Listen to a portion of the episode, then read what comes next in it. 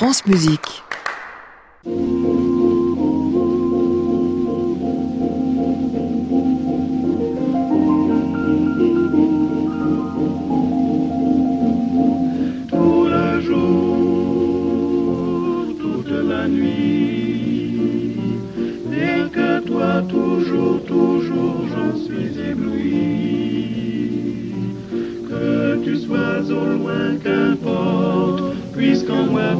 Tendrement je t'emporte, oh mon amour,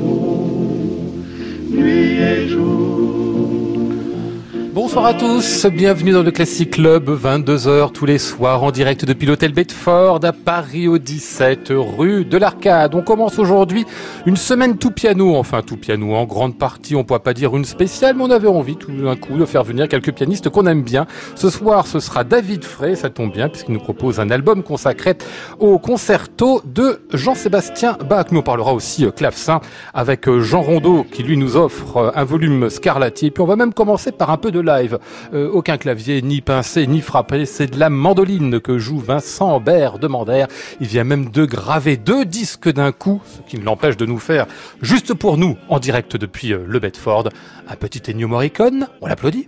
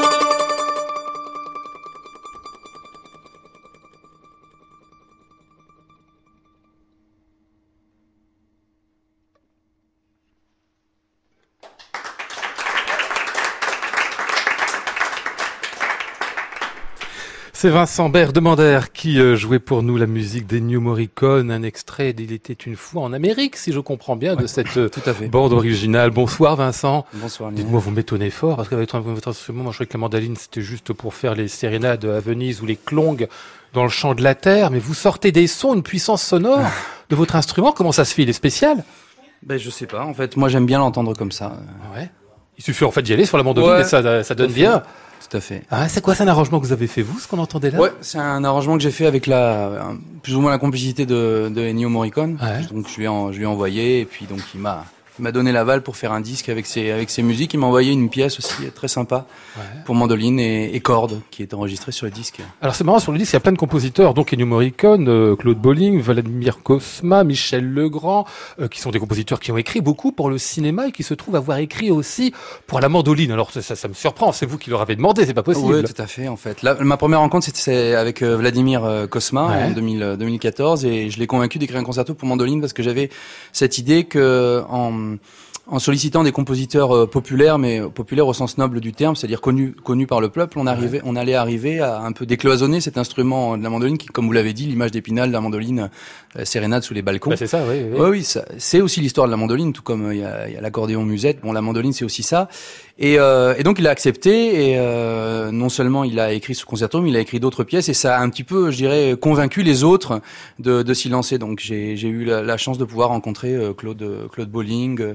Ou euh, Francis Lay ou Jean-Claude Petit qui ont tous euh, qui ont tous écrit euh, des, donc des, des pièces originales et donc ce disque là que j'ai enregistré pour le le label euh, Lyrinx, c'est un peu la cristallisation de ces cinq années, ces cinq dernières années en fait de rencontres avec ces, ces grands musiciens qui sont effectivement connus du grand public pour avoir écrit des musiques de films, mais c'est avant tout des, des grands compositeurs tout court. Hein. Ils étaient, ils ont fait leur classe au CNSM, ils ont tous des, des prix de contrepoint, de fugue, de ce que vous voulez. Et, et donc euh, voilà, ils s'y sont mis à, à écrire de la musique de film, c'est parce que c'était c'était leur goût et puis ils- ils- mais c'est avant tout des, des compositeurs. Point, Ouais. quoi. Alors vous-même, euh, Vincent Bert demandait, il faut dire un petit quelque chose sur vous. Euh, Il y a une dizaine d'années que vous êtes euh, installé à Marseille, que vous avez créé là-bas l'Académie de mandoline. Remarquez, c'est peut-être un petit peu plus longtemps que vous êtes euh, marseillais.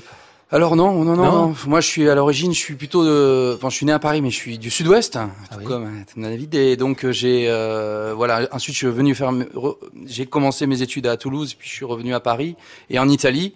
Et je me suis installé à Marseille il y a effectivement une dizaine d'années pour créer l'académie et la classe de mandoline au conservatoire. C'est ça. Et puis l'orchestre de mandoline que vous faites aussi à Marseille, Oui, c'est tout ça à fait, hein ouais, Ah tout ouais. à fait. Vous n'êtes pas seulement professeur au conservatoire de Marseille, à Liège aussi. Oui, pour l'enseignement supérieur en fait, parce que euh, à l'heure actuelle, il n'y a pas de, il y a pas d'enseignement supérieur de mandoline euh, en France. Donc Ah euh, du coup, j'ai créé un poste. Dans euh, aucun CNSM, ni à Paris ni à non. Lyon. Non, non. Ça viendra peut-être. Ah bah ça viendra obligatoirement, oui, à un moment ou à un autre. Ouais. Mais On alors, l'espère. alors ça, ça, on s'arrête tout du coup en cours supérieur, c'est ça? Ouais, on s'arrête au ce qu'on appelle le prix euh, à Marseille. Enfin, c'est le DEM. euh, voilà, c'est le. Je, sais pas, je sais pas comment on appelle ça à Marseille. Je crois qu'on est, on est toujours au prix. Ah ouais. Mais après, euh, donc on peut faire un DE, euh, un diplôme d'état pour enseigner, mais mais rien pour les. Donc à Liège, il y a les bachelors, les masters. Ils peuvent avoir une licence, ils peuvent avoir un master. Alors vous évoquiez tout à l'heure euh, Vladimir Kosma, il se trouve qu'on a fait beaucoup pour vous, euh, 24 caprices que vous créerez dans un an euh, tout juste. Euh, ce sera, euh, bah oui, en 2019 si je compte Ouais. bien, mais il a commencé à en écrire pas mal pour vous. C'est terminé l'écriture des caprices ou c'est Oui, c'est terminé. cours On doit travailler encore à deux trois, deux, trois petites choses avant de, Ouais. avant de les créer là dans la série de, du facétieux Monsieur Croche. Ouais. à Gaveau. Donc euh, voilà. Donc je vais, si vous voulez, je vais vous jouer le plus le, le plus amusant de ces caprices. Euh, le celui qu'on retrouve dans Rabbi Jacob. Parce qu'il a pris en Absolument. fait, euh, euh, Vladimir Kosma, tous les grands thèmes euh, des films pour lesquels il a écrit de la musique et puis il les a arrangés donc. Oui, c'est pour ça. En ce fait, soit il joué pour s'inspire vous. chaque fois de. de... Bon, il y a, il y a quelques euh, caprices qui sont complètement euh, créés de toutes pièces, mais sinon, en fait, généralement, il s'inspire, euh, il s'inspire des de ces musiques de films. Le dernier, le 24e, en fait, il s'est amusé à faire la même chose que Paganini, c'est-à-dire euh, un thème et variation sur le thème du Grand Blond. Hmm. Mais ça, faudra l'écouter le, le 24. Je l'ai pas encore dans les doigts. Euh, je vous laisse retourner sur votre chaise là-bas en face des micros. J'en profite pour dire deux mots à David Frey, puisqu'il est déjà assis à côté de moi. Bonsoir David. Bonsoir. Je savais pas que vous aimiez la mandoline, mais c'est le cas en plus, hein, je crois. Oui, j'aime beaucoup cet instrument. Ah ouais Euh, en plus, j'en écoutais quand j'étais à Tarbes parce que j'avais une amie qui euh, qui jouait de la mandoline et, Ah oui. et qui invitait souvent d'ailleurs euh, euh, un monsieur qui s'avère être avoir été le professeur de, de Vincent. Ah bon? Ah bon, vous me redirez ça. Vous me redirez ça tout à l'heure. Puis je voyais Jean Rondeau qui écoutait pas mal la, la, la mandoline aussi. Bonsoir Jean. Bonsoir. C'est vrai qu'on dit toujours que le, le luth est en quelque sorte un peu l'instrument originaire du clavecin. On pourrait dire que tous les instruments, genre mandoline, luth, guitare, ont peut-être quelque chose à dire à votre clavecin aussi, non? Euh, Bon, peut-être pas. Je vais tirer des fils un peu lointains là. non, non, vous avez, vous avez très certainement raison, mais je pense que c'est la, oui, ce qui les relie, c'est le, le pincement de la corne. C'est ça, ouais, ouais, on Ouais. peut dire ça comme ça, même si vous Voilà. utilisez un clavier, bah, c'est plus facile. Bah, lui, il est juste à doigt nu sur son instrument, Vincent Bert de Mander, dans ce caprice de Vladimir Kosma.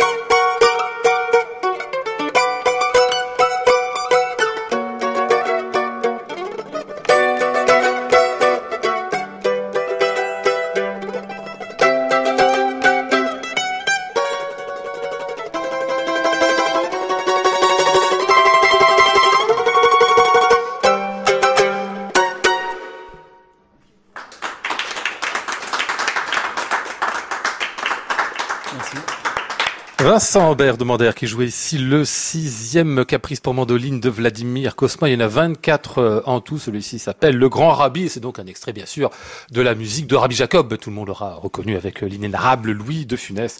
Euh, Vincent demandeur jouait ça pour nous en direct. On le retrouvera, ce titre-là, sur le dernier disque de Vincent. Il est paru chez Lyrinx sous le titre Cinéma Mandolino. On y retrouve donc, comme vous l'aurez compris, plein de compositeurs de musique de film qui ont écrit pour lui ou qu'il est allé arranger à sa manière et à sa sauce. C'est comme surprenant la manière dont vous le jouez. Vous êtes dur avec votre avec votre mandoline, quand même. Vous la tapez, vous la frappez. Euh. Ouais, mais je lui fais aussi beaucoup de caresses, vous inquiétez pas. Oui, non, mais je sais pas, vous avez un drôle de rapport aux objets, quand même. Hein. Moi, ça me fait peur. Hein. Ça me dit quelque chose, quand même. Vincent, euh, des programmes de concerts aussi à venir au théâtre du Tourski, si je prononce correctement. C'est à Marseille vous serez le 15 décembre. Qu'est-ce que vous jouerez là?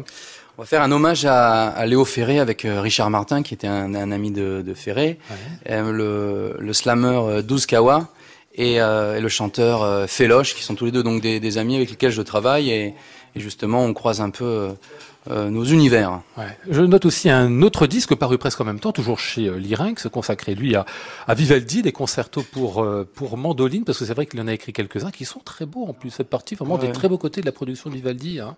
Tout à fait, tout à fait. Je voulais faire ça et, et mes amis euh, Gambini de Lyrinx aussi, donc euh, ça s'est ça s'est bien goupillé. Ouais, ouais. Euh, c'est qui le professeur dont vous parlez tout à l'heure, David Frey, vous connaissiez à Tarbes et qu'il ah, connaissait lui aussi Vincent. Et là j'ai oublié son nom de famille, mais tu vas me le rappeler. Florentino Calvo. Florentino, voilà. ah, c'est quelqu'un d'exceptionnel et qui m'a donné le goût aussi, je dirais, de la création en fait, de susciter un nouveau répertoire, voilà, pour pour l'instrument. Ouais, Vous dites nouveau répertoire, mais est-ce qu'il y a un répertoire pour la mandoline En fait, c'est très limité. Si, mis à part quelques concertos. En de... quantité, il y a énormément de choses. Ah, en, même, hein. en qualité, qu'il y a il y a beaucoup il y a beaucoup moins de choses. Effectivement, vous parliez de Vivaldi, il y a, il y a des sonates de Scarlatti à l'époque baroque, il y a des concertos de Cimarosa, de Haas, de, à l'époque, il y a Hummel, Beethoven, des, mais des, ce sont des petites pièces. Effectivement, je dis souvent le, le, meilleur du répertoire est à venir. Il faut le créer, il faut, il faut aller voir les compositeurs. Là, tout à l'heure j'étais avec euh, Sébaré à, au GMM à Marseille pour euh, travailler sur euh, un disque consacré à Frédéric Patard. Donc, ah oui, compositeur bien vivant. Ouais, très vivant. Voilà, donc euh, je pense qu'il y a de belles choses à faire euh, avec la avec la mandoline. Ah ouais. Et en contemporain, ça les intéresse les compositeurs quand vous leur proposez ah oui, votre bah, C'est Florentino qui a, qui a, je dirais, creusé le sillon. Hein, ah ouais. euh, donc il a il a il a énormément suscité les compositeurs à écrire. Et moi, je travaille aussi pas mal avec ces avec ces esthétiques aussi. François Rosset, Régis Campo, qui a été mon professeur ah. de composition. Ah oui. ah, vous êtes compositeur Loba. aussi. Ouais. Ah bon, d'accord. Ah ben non, très bien, je découvre avec vous, c'est pour ça les émissions, c'est pour découvrir les, des choses sur les invités. Vous connaissez Vincent, du coup, David, non, pas du tout. Hein. C'est la première fois qu'on se... Bah, voilà, comme ça, vous connaissez maintenant un autre, un nouveau mandoliniste à votre répertoire. Bon, très bien. Je rappelle que les euh, disques de Vincent Berdemander, ils sont disponibles chez Lyrinx. Prochain concert à Marseille le 15 décembre. On vous retrouvera encore le 26 janvier au Grand Rex à Paris. Ce sera avec Vladimir Kosma, puisque il aura une grande soirée qui va, où il va diriger lui-même, je crois, ouais, en plus. Hein, c'est ça. Hein. Et vous, vous serez là, où ça, dans l'orchestre, en soliste? Euh, En soliste, ça. En soliste plutôt. Très bien. 26 janvier au Grand Rex. Classic Club, Lionel Esparza, France Musique. Allez, on va poursuivre avec vous, David Frey, qui nous a enregistré ici euh, les concertos de Jean-Sébastien Bach, parce que vous aviez enregistré euh, déjà pour un seul clavier, ici pour deux, trois, quatre claviers ou piano.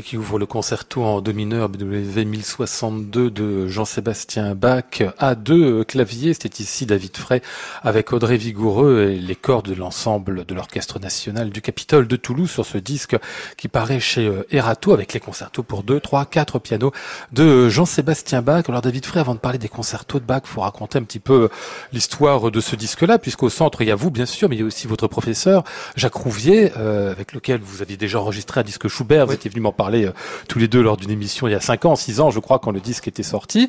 Et là, quand il s'agit de faire Jean-Sébastien Bach à nouveau, bah, vous faites appel à nouveau à lui et puis à d'autres élèves de, Jacques Rouvier. Bah, Ça me semblait logique parce qu'on forme une sorte de, famille musicale quand même. Alors on a des singularités, des différences euh, assez marquées d'ailleurs même, mais on a, on a aussi beaucoup de choses qu'on partage et des et, et une éducation évidemment en commun parce que c'est trois élèves de Jacques Rouvier plus Jacques Rouvier. Donc si vous voulez, il y a quand même euh, évidemment des outre une histoire personnelle, une histoire de musique euh, euh, partagée et une manière sûrement aussi d'entendre, de lire une partition Mhm. aussi tout simplement qui, qui nous rapproche et qui, qui fait que les, nos différences, à mon avis, euh, ne se gênent pas, mais au contraire euh, apportent euh, l'une l'autre quelque chose de, de plus et d'intéressant peut-être. Euh. C'est Jacques Rouvier qui vous a apporté la musique de Bach parce que je sais que vous l'adorez. Là, de votre Non. non, pas du tout, non, Non, non, pas trop. pas du tout. non, Même. non, ça c'était vraiment moi. euh, lui, il m'a jamais découragé, mais enfin, euh, Ouais. pendant les trois trois années de deuxième cycle que j'ai fait au conservatoire, avant le, le perfectionnement, euh, à part un prélude des fugues de temps en temps que je Ah devais jou- jouer absolument, j'ai pas tellement joué de Bach. J'ai joué le concerto italien, mais c'était pas un grand succès à mon avis. Donc non, non, non, c'est pas, c'est en perfectionnement que j'ai commencé à dire. euh, le perfectionnement, c'était un moment un peu particulier parce que c'était un moment où, où Jacques m'a laissé plus de, de liberté, un peu plus d'indépendance. Donc je pouvais choisir plus librement mon répertoire et si j'avais vraiment envie de jouer une œuvre qui euh, lui semblait pas indispensable dans l'immédiat, ben il me l'a laissé faire quand même quoi. Ouais. Donc ça a commencé avec la quatrième partita et euh, que j'ai aussi enregistré au conservatoire et puis de là est parti le, le travail que j'ai fait sur Bach au, au piano. Mais avant en fait euh, j'osais pas trop et quand j'essayais j'étais pas content alors je j'avais j'ai pas beaucoup joué de Bach finalement avant avant le perfectionnement. On se doute pas, mais au conservatoire, il y a beaucoup de passages obligés. En fait, un professeur, il vous impose un peu les pièces que vous allez travailler. Bah, disons que je voudrais pas caricaturer les choses, mais disons que on est quand même censé dans la classe de piano jouer des œuvres qui sont euh, spécifiquement écrites pour le piano, si vous Oui. Voilà. Et puis des œuvres aussi parfois parce que euh, on avait quand même tout, parfois un concours international à préparer ou des choses comme des choses qui pouvaient servir aussi euh, d'un point de vue purement euh, comme ça utilitaire, j'allais dire. Donc euh, c'est pas forcément Bach. Encore une fois, un prélude des fugues, oui, mais ça allait pas tellement plus loin. Hmm. Non, là après, c'était ma décision propre. Euh, Jean Rondeau, vous faites partie de quelle euh, classe de clavecinistes Parce qu'en fait, il y en a deux par rapport à, à Jean-Sébastien Bach et au piano. Ceux qui disent non, c'est fait pour le clavecin, Jean-Sébastien Bach, c'est pas la peine de le faire au piano. Et ceux qui disent après tout, euh, si on fait de la musique avec, on peut le jouer à n'importe quel instrument et pourquoi pas celui-là? Ouais, moi, je suis un peu. euh, Je suis pas un grand fan des écoles, Ouais. en fait. En général. Euh, ouais. Donc, euh, si elle est. Enfin, je... en revanche, je, je trouve que c'est intéressant toujours de, de remettre en question ce qu'on fait en comprenant juste le contexte de la musique qu'on qu'on joue. Et puis après, euh, chacun a ses choix complètement libres. Mais je, supporte pas trop les gens qui disent faut faire ça ou faut pas faire ça, tout ça. Enfin, c'est parce qu'en fait, ça. Du coup, ça crée des écoles et les, éc- les écoles, ça, ça, ça a tendance à cloisonner beaucoup. Ouais. Vous n'avez pas les écoles en général, il les interdit euh, de manière très particulière, hein, je crois. Ouais, euh, Enfin, c'est encore autre chose là, c'est encore un, un autre euh, Ouais. sujet.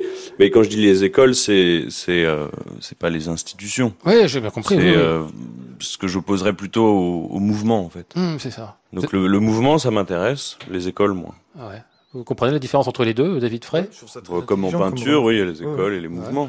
bien sûr. Je trouve que pour la musique, ça, ça cloisonne après. je- Non, en dire, plus, enfin, bon, je sais pas, euh, je sais pas ce qu'en pense Jean, mais euh, c'est vrai que euh, je, je lui disais juste avant hors antenne que le seul compositeur entre guillemets pour clavecin, si tant est que Bach soit un compositeur exclusivement pour clavecin, d'ailleurs on peut en discuter, mais euh, que je m'autorise, euh, en tout cas jusqu'à présent, c'est Bach en fait. Je joue pas de Scarlatti, je joue pas les, les clavecinistes français que j'adore vraiment au plus haut point, mais euh, bon, c'est Bach pour des raisons qui sont aussi liées, à mon avis, au langage de Bach, à la manière d'écrire de Bach, à ce qu'on sait aussi de la versatilité de Bach par rapport à tous les instruments à clavier qu'il avait à sa disposition.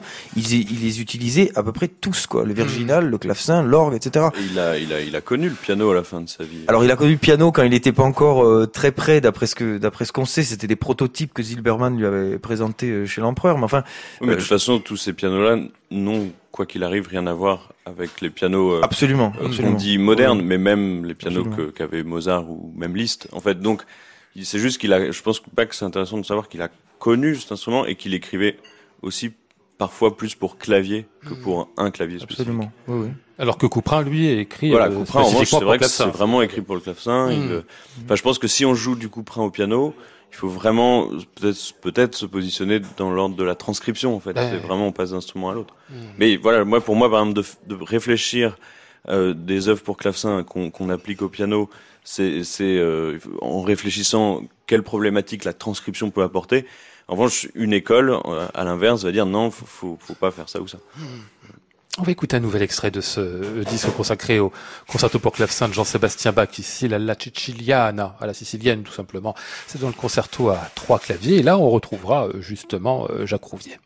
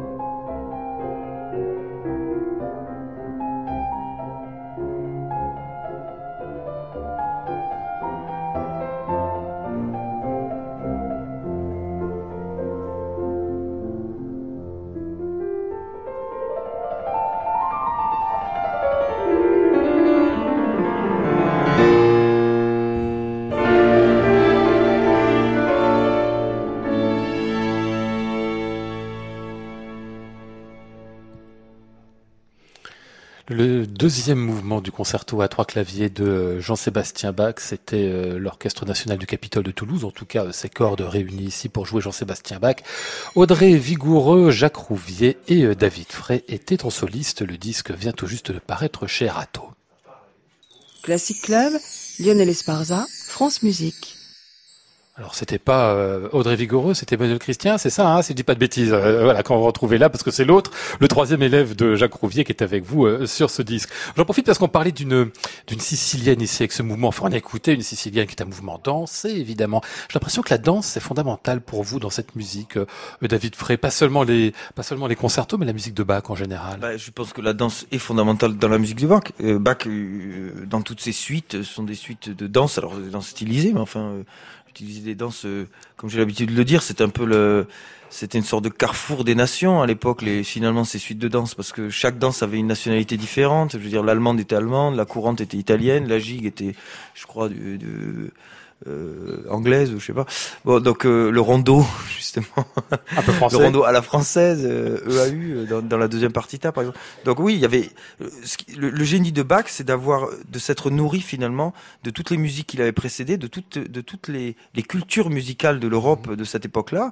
Et d'ailleurs, quand vous voyez les titres, les suites anglaises, les suites françaises, etc., il y a, il y a vraiment un génie universel chez Bach qui était qui, qui, qui, tout en restant, en étant personnel, euh, arrivait à, à, faire fusionner des univers euh, qui, à la base, ne lui étaient pas forcément euh, familiers, en fait. Attendez, pardon, dans une suite anglaise, dans une partita, c'est explicite, c'est un cycle, une suite de danse. Ouais. Alors que dans un concerto, c'est jamais dit.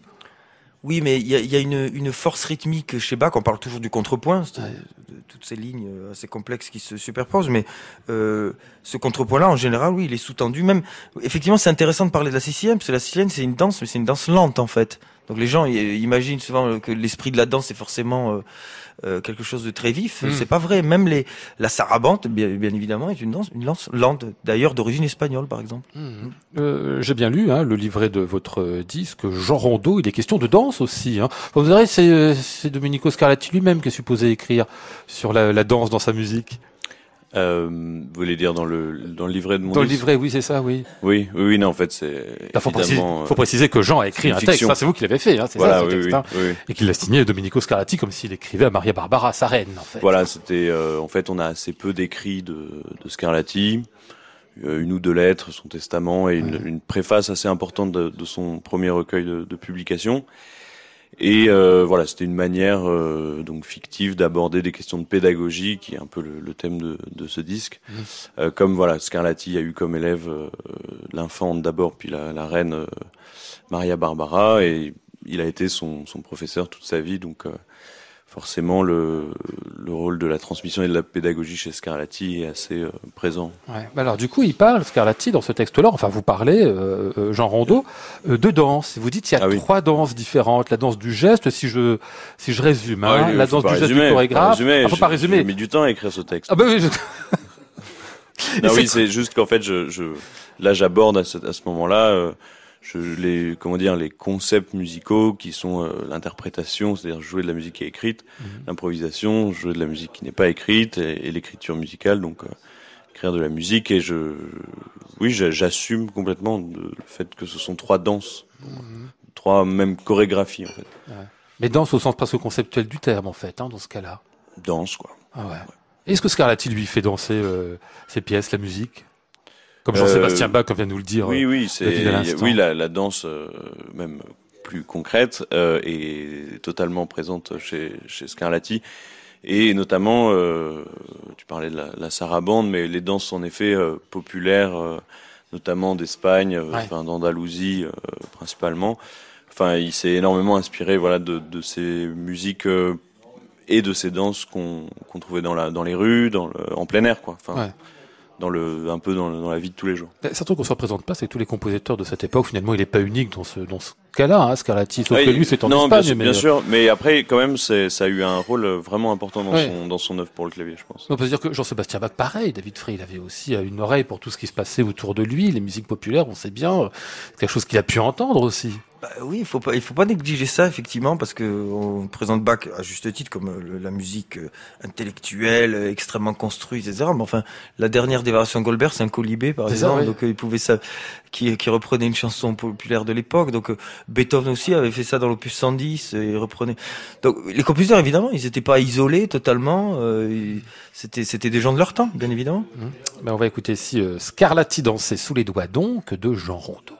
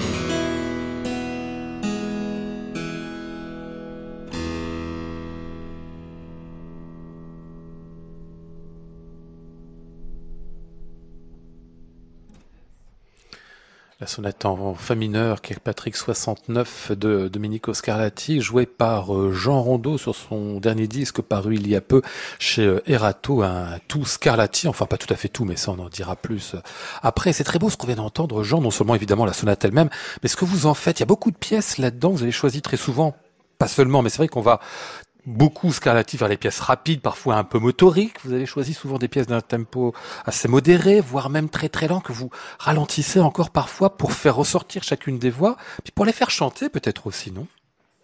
Ah bah, je, je tente, je tente de les faire chanter. Ouais. Ouais. Parce que c'est pas toujours ce qu'on fait avec Scarlatti. C'est vrai qu'il y a le côté tellement volubile euh, de cette musique qu'on se dit parfois qu'il suffit finalement, de, le côté digital suffirait à, la, à la faire comprendre. Jamais, jamais. Ouais. Non, mais euh, mais en même temps, je me permets de rebondir. J'ai j'ai essayé surtout en fait en dans le choix des sonates de créer une, une forme Ouais. générale. Donc je, je pense qu'il y a, il y, y a des moments, il y a le- la forme a été dictée aussi par les contrastes.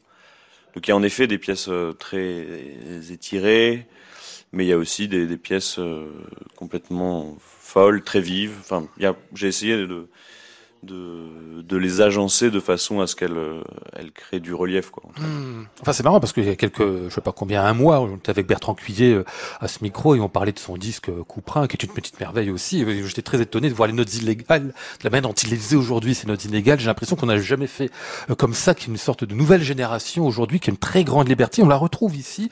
C'est pas du tout la même chose, c'est pas du tout le même clavecin, mais cette même liberté, je trouve, avec les, avec les durées, avec la manière dont on prend le temps de, de faire les notes, de les poser, de dire les choses Mm. comme si on sortait finalement euh, d'un clavecin trop directif. Mm. Est-ce que vous avez cette impression-là ou c'est une impression d'auditeur? Ah bah moi je, je, je travaille pour euh, pour en effet mettre quand même de la profondeur euh, dans dans les dans les notes, Ouais. mais euh, et puis de réfléchir aussi à tout ce qui compose la musique pour pour travailler tous ces aspects-là et pour essayer de comment dire de de d'être enfin de, de suivre la, ce, ce que nous dit la musique, enfin de- d'essayer de- d'aller vraiment dans le sens de la musique. Pour ça, faut faut creuser, faut se poser des questions faut douter beaucoup et puis euh, plus on creuse, plus on a des questions. Donc c'est sympathique Mhm. Comme, comme métier, enfin comme euh, enfin je sais pas, c'est sympa. On s'arrête jamais de se poser des questions. ah ouais. Ça peut être fatigant, mais c'est en tout cas c'est excitant. Euh, Je travaille pour mettre de la profondeur entre les notes. J'aime bien ça comme formule, non, David Frey? Je peux en faire mon credo. pas Vous êtes aussi d'accord avec ça, Vincent aussi? Oui, oui. Ah, mais tout le monde est d'accord autour de la table. Oui. Mais le, le fait de douter, alors, comme ça, vous dites, euh, doute, c'est une, c'est une posture, c'est pour le machin, ou simplement c'est remettre en, en cause le doute, le fait qu'on a commencé à faire la pièce dans une certaine direction, alors on va, on va en chercher une autre? C'est ça Euh, Alors pardon, pardon, j'ai pas. Sur le doute, vous oui, disiez, il faut, doute. il faut douter aussi. Oui, non, il faut- il faut pas, mais c'est. Je pense que la musique, elle nous invite à ça. Mhm. Non, c'est pas en rien une posture, c'est vraiment. J'ai l'impression que c'est ce que nous enseigne la musique. C'est à partir du moment où on, on se dit, euh, bah non, mais c'est bon, je sais euh, Ouais. jouer la musique. Je sais bah, comment le jouer. ouais. Je sais pas. Là, c'est là, on arrive à une sorte de, de fin de quelque chose. je pense. Mhm. Donc douter tout le temps aussi, ça vous plaît Bah, bien, ça David hein Je sais Je pas. pense non que l'art et la certitude, ça va pas ensemble en fait. Ah oui. Donc, Voilà. Oh, il, a, l'art. il a mieux résumé Non, mais moi. c'est- Moi, je veux dire- je m'étale, je, je Non, non, c'est juste que l'art, c'est une question de recherche en fait. Et le chemin pour éventuellement trouver quelque chose, si tant est qu'on trouve quelque chose, est plus important pratiquement que la chose qu'on trouve. C'est le, c'est le processus qui est intéressant, qui fait qu'on est musiciens tous ici. Je pense que c'est ça qui nous intéresse. Mais oui, mais sauf qu'au bout d'un moment, il faut bien graver le machin. Enfin, je veux dire, il faut bien faire un disque qui sera là. C'est pour ça que le disque a quelque chose de pas naturel. Ah oui? Enfin, je trouve. Ou que, ou que le, le disque est- n'est pas une photographie. Ça peut être autre chose aussi. Ça peut être quoi? Ça peut être une autre, euh, ça peut être complètement autre chose en fait. Peut-être c'est c'est pas quelque chose, c'est pas le concert plaqué euh, sous les micros. Ça peut être aussi une autre démarche Faire vraiment un, artistique. un objet à part, c'est ça? Oui, mais c'est une, c'est une œuvre, enfin c'est une œuvre artistique. C'est un, enfin je sais pas comme il y a la peinture, il y a la musique, il y a l'enregistrement peut-être. Euh, et mais c'est un c'est un art très neuf, très récent, il y a un siècle et qui est du coup en pleine, euh, il se passe plein de choses quoi avec cet art. C'est c'est un peu comme le cinéma. Il, il est plus gouldien que vous de ce- cet angle-là. Oui, hein en fait, Ah Ah oui, oui, oui, moi je, oui, je- Ouais, moi, moi, je, moi, j'ai- en fait, j'ai un problème avec le côté un peu artificiel du disque euh, fabriqué. Et moi, effectivement, je recherche une espèce de spontanéité et pas de photographie, mais en tout cas, le, euh, de faire en sorte que j'aime le côté improvisé dans le disque parce que j'aime, j'aime ce qui, ce qui en fait un peu paradoxal. Et alors, euh, je, je trouve que après, tout est possible. Évidemment, il y a des grands disques qui sont faits évidemment de cette manière-là, mais je trouve que c'est bien aussi de de mettre un peu le, le bazar dans quelque chose de figé. Donc en fait, c'est ça que j'essaye de faire, moi. De faire en sorte que le disque, on puisse l'écouter et qu'à chaque fois, il nous dise quelque chose de différent. Et pour ça, il faut que nous-mêmes aussi, au moment où on l'a fait, on n'ait pas cherché trop à, à figer les choses. Enfin, je sais pas ce qu'en pense. Ouais. Ouais. Je crois que la démarche n'est pas la même. Enfin, c'est pas grave, on arrive à un résultat, c'est ça. Si, il y a quand même des choses. Je pense qu'il y a des choses qui se rejoignent carrément en fait dans ce que ce que dit David et ce que je disais avant. Enfin, je veux dire, il y a, enfin, c'est un peu ce même ce, cette fragilité liée au doute dont on parlait avant. Enfin, qui est au moment où on enregistre. Évidemment qu'il faut être dans un état euh, comme il le décrivait. Enfin, c'est euh, ça reste quelque chose de vivant, quoi qu'il arrive. Ça, c'est clair, puisque ça fait intervenir évidemment la musique. On va écouter ici, si vous voulez bien, euh, une sonate relativement rare de Scarlatti. Enfin, ne pas qu'elle soit rare, on l'a fait assez souvent. Enfin, ça peut arriver. Rare dans le sens où c'est une fugue. Il n'a pas fait 50 Ah oui. des fugues Scarlatti. Hein. Et c'est donc toujours. Thank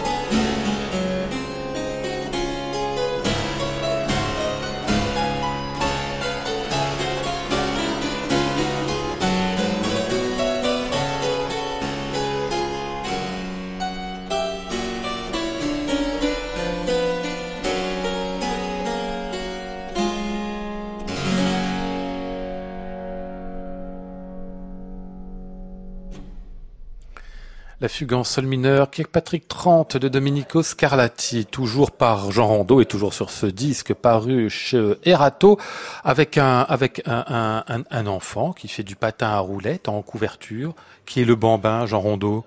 Euh, c'est moi, il Ah. me semble. Ah oui, c'est- mais comment ça, il me semble? C'est pas moi qui ai pris la photo. Ah oui, vous, vous, vous- vous voyez comment rien. Non, c'est ça, oui, ça vous arrive. En l'enfance, on sait jamais en fait. Hein, quand on vous dit ça c'est toi, mais comment être sûr? Oui, moi je me souviens plus. Ah ouais, je comprends. crois que c'est moi. oui. Ah ouais, très bien. Euh, je signale qu'il y a des concerts pour Jean Rondeau à voir. Le 14 décembre, vous serez à Lyon pour le festival Le Piano à Lyon, où vous jouerez bien sûr du clavecin, la question ne se pose pas. Le 19 décembre à Paris. À la salle Cortot, ce sera quoi votre programme pour ces concerts-là, Jean? Ah bah, ce sera axé euh, principalement autour de la musique de Scarlatti. D'accord. Et qu'est-ce que c'est que l'interlude? Tiens, il remarquait ça tout à l'heure, évidemment, euh, David Free, en regardant la pochette du disque, l'interlude que vous avez mis entre les euh, 16 sonates que vous avez enregistrées là. Oui, il y a un interlude, une sorte de d'entracte, enfin de voilà, le moment où la lumière dans la salle se rallume, les gens prennent une petite pause et, ils peuvent revenir à la deuxième partie s'ils ont bien aimé. Et le claveciniste peut continuer à jouer pendant ce temps-là. Voilà. Ah oui, c'est ça, il joue un peu, c'est ça. Oui, oui, je, oui, je joue un peu parce que sûr que le, le- oui, la gestion du silence dans un enregistrement, c'est encore une autre affaire. ouais. Ah oui, mais j'ai l'impression que ça vous occupe beaucoup. Vous en parlez dans le livret d'ailleurs pour dire, euh, bah, finalement, la musique, c'est fait pour créer du silence. Bon, j'exagère, là aussi je, je- je simplifie. hein. Oui, oui, c'est un, un- oui, un résumé, mais c'est c'est pas, c'est pas loin d'être vrai. Je crois que c'était pour faire du son, moi, la musique, non? Bah oui, mais aussi du silence, les deux vont ensemble. Ah bon? D'accord, d'accord, très bien, parfait. Un truc qu'on peut comprendre bien. Euh, voilà. Classic Club, Lionel Esparza, France Musique. Euh, David Frey, plusieurs fois pendant les hors-micro dans cette émission, vous causiez avec, euh, avec Jean des variations Goldberg. que Vous êtes en train de travailler, c'est ça? Oh, enfin, j'essaye, oui. Ah, C'est compliqué. non, c'est très difficile. Non, je parlais du fait que comme c'est pas écrit pour, il y a plein de variations qui sont écrites pour un clavecin à deux claviers, Eh oui. si vous voulez. Et donc du coup, sur un piano qui a par définition un seul clavier, on se marche dessus sans arrêt. C'est vraiment, c'est vraiment assez complexe, mais bon, c'est amusant. C'est un défi, un défi un peu original. ah, Que vous vous êtes fait vous-même ce défi-là, des Goldberg? Ouais, en fait, c'est une œuvre que je voulais pas jouer euh, pendant longtemps. Ah Ouais. Et puis, euh, je sais pas, à un moment, j'ai senti que ça m'intéressait, que je voulais voir. Bon, j'espère que je serai pas déçu du voyage. moi, je serai pas déçu, mais elles, j'espère qu'elles seront pas déçues de Elle moi. qui? Ah, les Goldberg Ben voilà. ah, oui, ah, Vous les prenez pour un, oui, d'accord. Ah non, mais c'est vraiment un personnalisation. monde. Non, mais c'est bizarre. C'est vraiment un monde en soi, ces Ouais. variations, quoi. C'est chaque variation est un petit monde et ça fait un grand monde ensemble. C'est une œuvre très étrange, en fait. Ouais. Euh, quand on fait ça à deux claviers, déjà, c'est pas commode, hein, genre en dos, clavecin, les, les Goldberg. Oui, c'est pas, euh, oui, oui, c'est une œuvre qu'il faut beaucoup travailler, ouais. ouais. Ouais. Et qu'est-ce qu'elles vous disent, vous, les Goldberg? Je sais pas, vous dites qu'il faut beaucoup les travailler pour, euh, pour en saisir quoi? Simplement pour arriver à les faire? Ou aller euh, en chercher le- la signification profonde? Oula, c'est une euh, vaste question, ça. Ouais. bah, commencez au moins. Euh, alors, qu'est-ce que, oui, euh, bah, les Goldberg, c'est, oui, c'est, immense. Puis c'est, c'est une œuvre euh, qui nous, oui, qui nous fait comprendre que, euh, que c'est compliqué de parler de la musique. Tiens. Ah oui Bah oui, parce que là, je, je, je n'ai aucune chose à dire dessus, en fait, parce que ça dit déjà beaucoup. ah ouais. Je trouve cette œuvre est, est, est très complète, très euh, architecturée euh, de manière géniale et, et- et voilà, je pense que c'est ça, ça, ça parle déjà beaucoup, ça ça dit des choses. euh, Donc moi, je, derrière, passer derrière en disant des mots, j'ai un peu du mal. C'est un peu inutile. C'est c'est un monde en soi, comme nous le disait euh, David Frey euh, à l'instant. Comment vous faites pour les travailler, ces, ces Goldberg, d'ailleurs, euh, David Je sais pas, en fait. c'est pas- Non, je sais pas, pas. Pareil comme Jean, je suis un peu face à un mur là.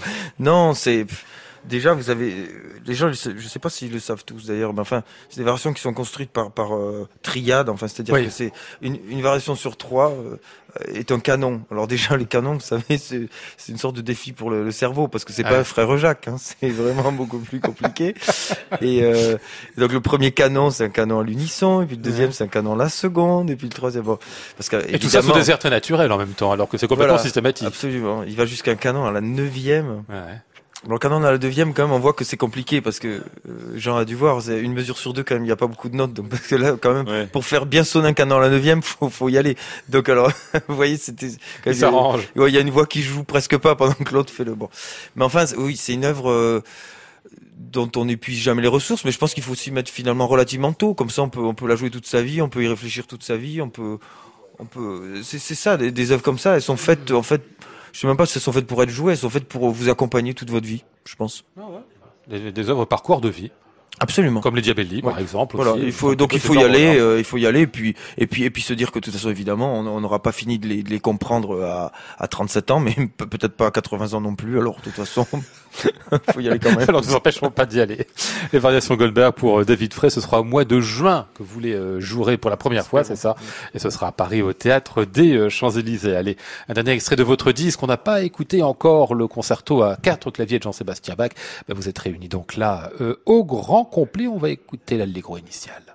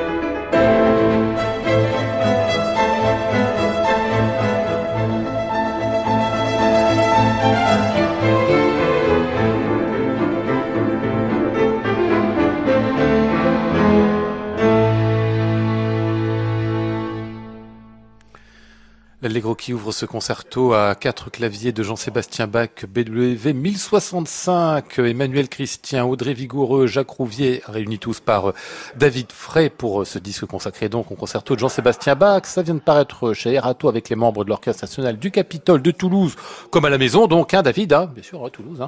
Euh, sauf que j'ai dit Jean-Sébastien Bach, vous m'avez repris, non, c'est pas de Bach du tout, ce qu'on vient d'entendre, hein, c'est ça. Hein. Dans la musique originale était de, c'est le 4 concerto pour quatre violons de Vivaldi que Ah Bach ouais. a génialement transcrit pour euh, quatre claviers.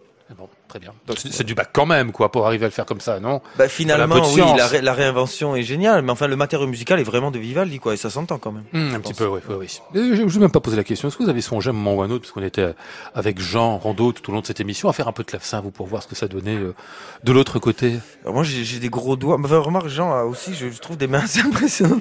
Mais je disais, je, le, le clavecin c'est un instrument tellement sensible et délicat que je, je, je pense que j'aurais l'air d'un bûcheron en fait. face- Mais j'adore le clavecin, vraiment j'aime énormément le clavecin et et euh, mais, mais je, je me sens pas capable de- d'en jouer correctement. Donc euh, voilà, c'est un peu le problème.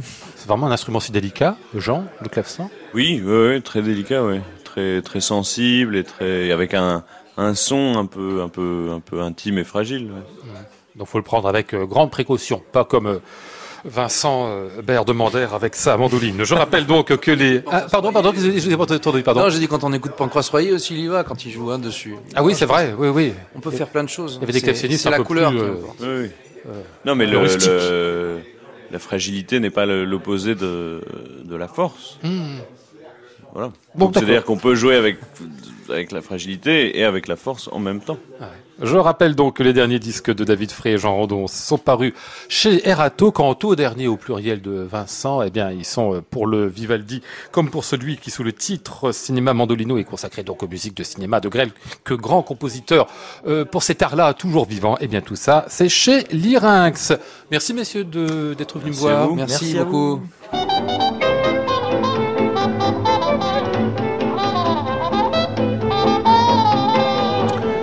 Aujourd'hui avec Flora Sternadel, Maud Nourri, Antoine Courtin, Pierre Bornard et Laurent Fracchia. Voici le ciel peuplé de ces moutons blancs. Voici la mer troublée, spectacle troublant. Demain mardi sous le titre l'ABC du piano, deuxième épisode, eh bien nous serons avec Jean et Flamme Bavouzé et Ivan Illich. J'entends la ville qui me dit bonsoir et moi sur le quai de la gare, je dis de mon mieux des mots d'adieu. À réécouter sur francemusique.fr.